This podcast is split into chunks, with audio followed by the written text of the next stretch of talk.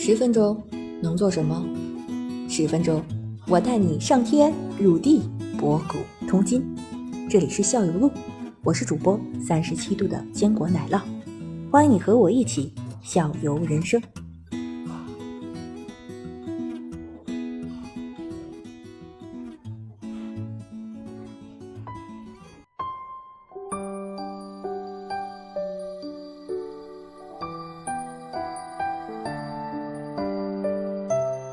日喀则离咱那个拉萨不远吧？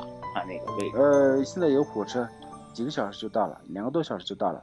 嗯，他那边是个什么状态？因为经常会在那种就是就是文艺作品里能提到日喀则这个地区，这个地区是名字听起来特别对吧？日嗯日喀则、临淄这几个地方就就都是经常被提到的。他那个地方为什么会？他那个地方是也是一个城市中心吗？还是说以前有有一些个文化积淀在哪里？日喀则是那个第二大城市嘛，相当于就是。嗯日喀则市是除了拉萨之外的，应该是第二大城市。然后日喀则和拉萨这边的文化是有差异的，是有差异的。然后就是那个包括林芝呀那些文化的，我们这这几个为什么要这样划分？它是文化上差异性比较大，就包括这个穿的衣服的服装也好，讲的话也口音也不一样。呃，哦嗯对对都不一样。日喀则、成都、林芝这几个讲话口音各方面都不一样。嗯，但你就日喀这个这这几个地方，从地理位置上来看，不都是在那个整个西藏的东部、东部或东南部都在这块儿吧？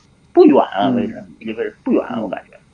嗯，不算远，但是但是那个西藏还是整体的，日喀则跟那个拉萨是西藏这边是这样，城市小，但是它一去的话，路途会比较远，嗯。路途会比较远，中间都经历呃这个西藏这边景点也不是这样说的嘛，就是说一一去纳木错要去五个五六个小时，然后在那边玩个一个小时就回来了那种感觉。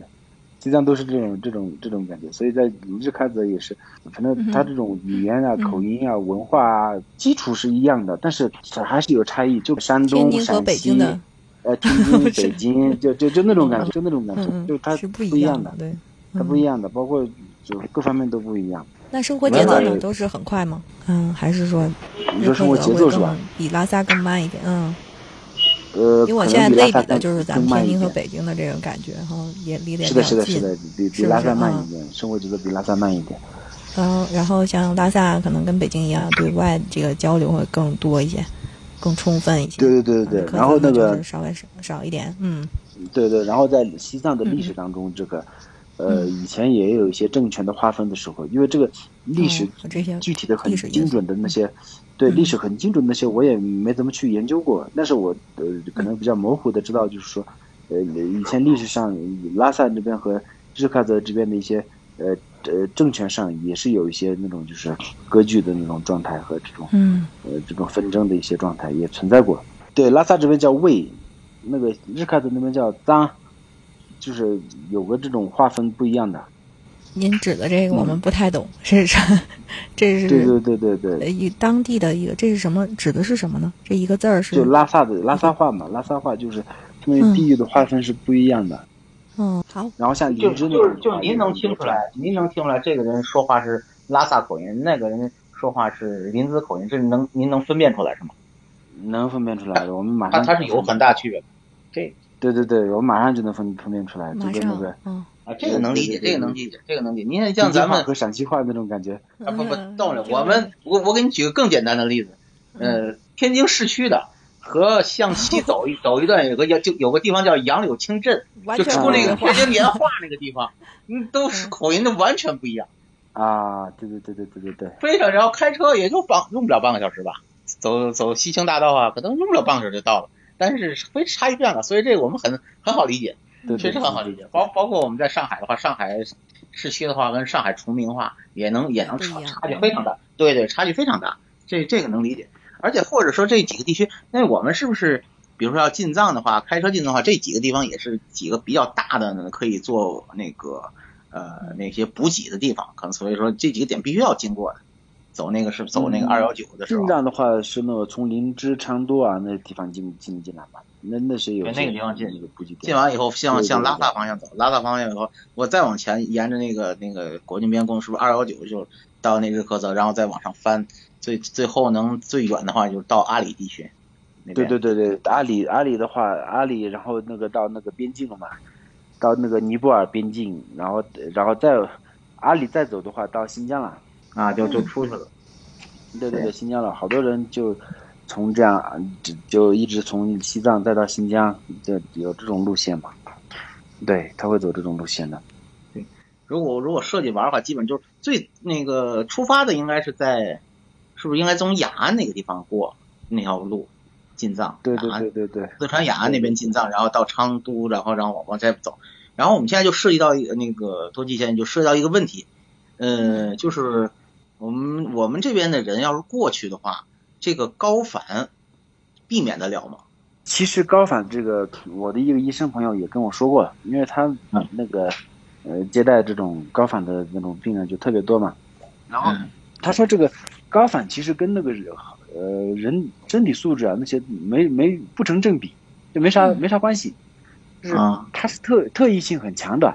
就以前我们我因为我在那个我我初中是在那个江苏嘛，那个民族班，然后我们那个老师体育老师真的是那种就是省里面都是拿奖的那种，就是五大十粗，然后就是身体特别好的那种。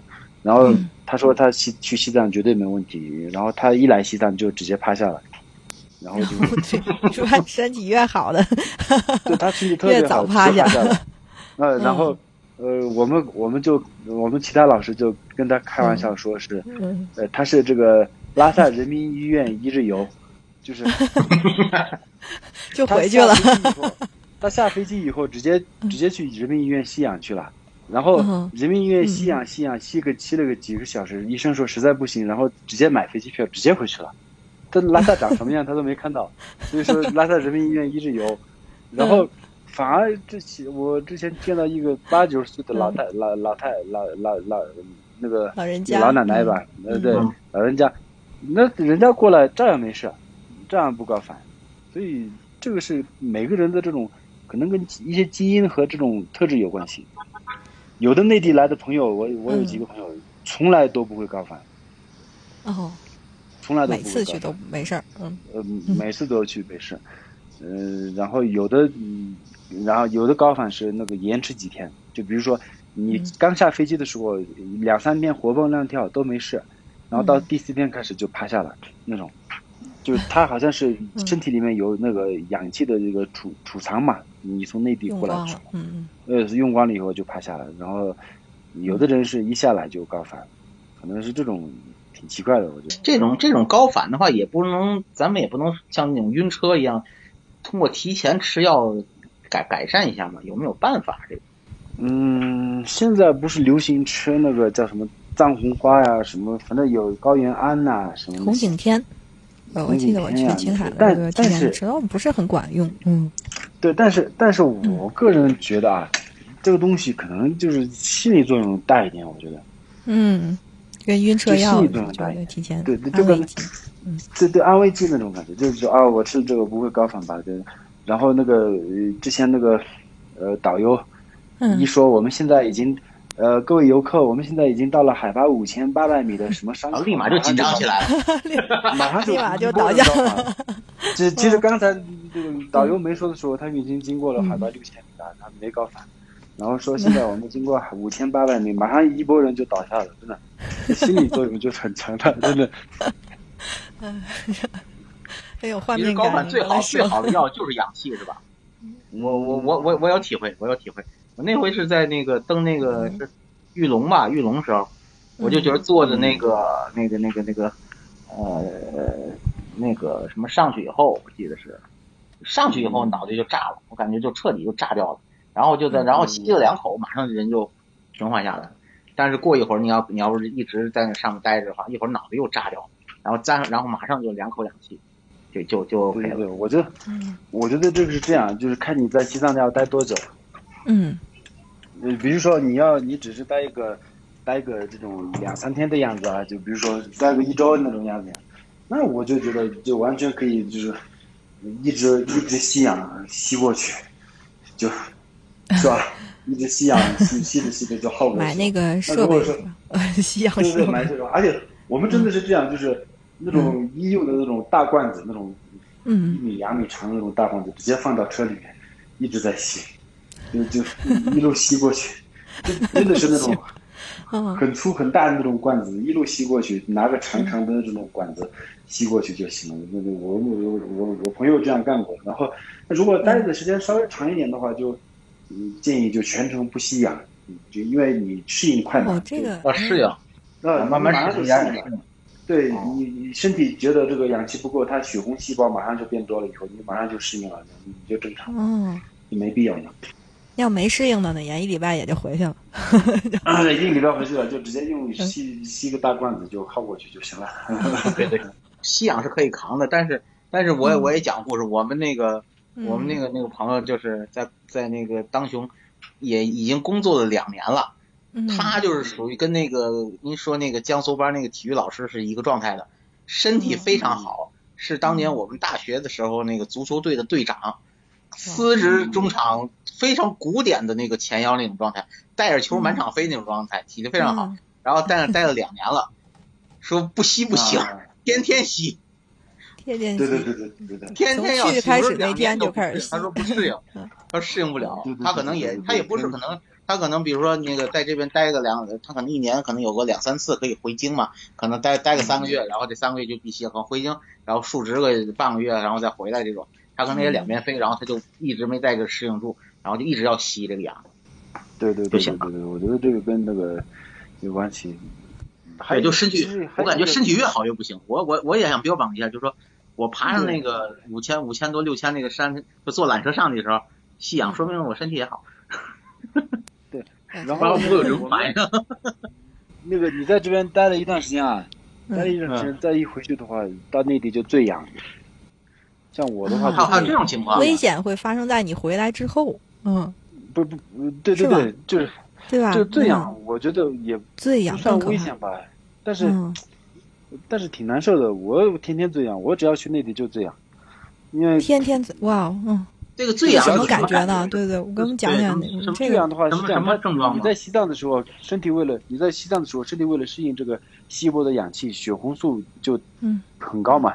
然后你一下子回到内地的时候，你摄摄取的氧气就太多了，就一下那个血红素密度高嘛，太多了以后就是特别困难。我每次去内地搞培训嘛，我们经常去搞培训，去嗯搞培训的时候，真的培训前两三天基本上没什么戏，就老也不知道老师在讲什么，真的就困得不行，然后特别能吃，特别能睡，哦这样吃了睡，睡了吃，吃了睡，睡了吃那种感觉。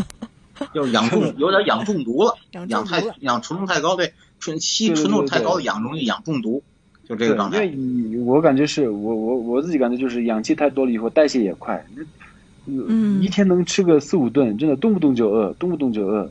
哇哦，那嗯那个这个有什么办法缓解吗？睡呗，过个呃过个几天就适应了，我觉得。我觉得我们开玩笑说我们开玩笑说，有些人就是工作压力大、失眠、睡觉不好的时候，去内地醉养几天就好了，可能。哎，那其实不用去内地啊，就是吸吸点，你们也吸点氧就可以了，就多吸一但点但不一样，就睡了可。能就可能氧压力啊，这个不一样。其他这边开水都是八十多度开嘛。嗯，嗯对，八十度开始。对对对，嗯对对对对，开的是热嘛。我们这边呃各种用高压锅去压一压，不然的话煮不熟。嗯，对，所以鸡蛋这边就嗯这一点就是是个问题。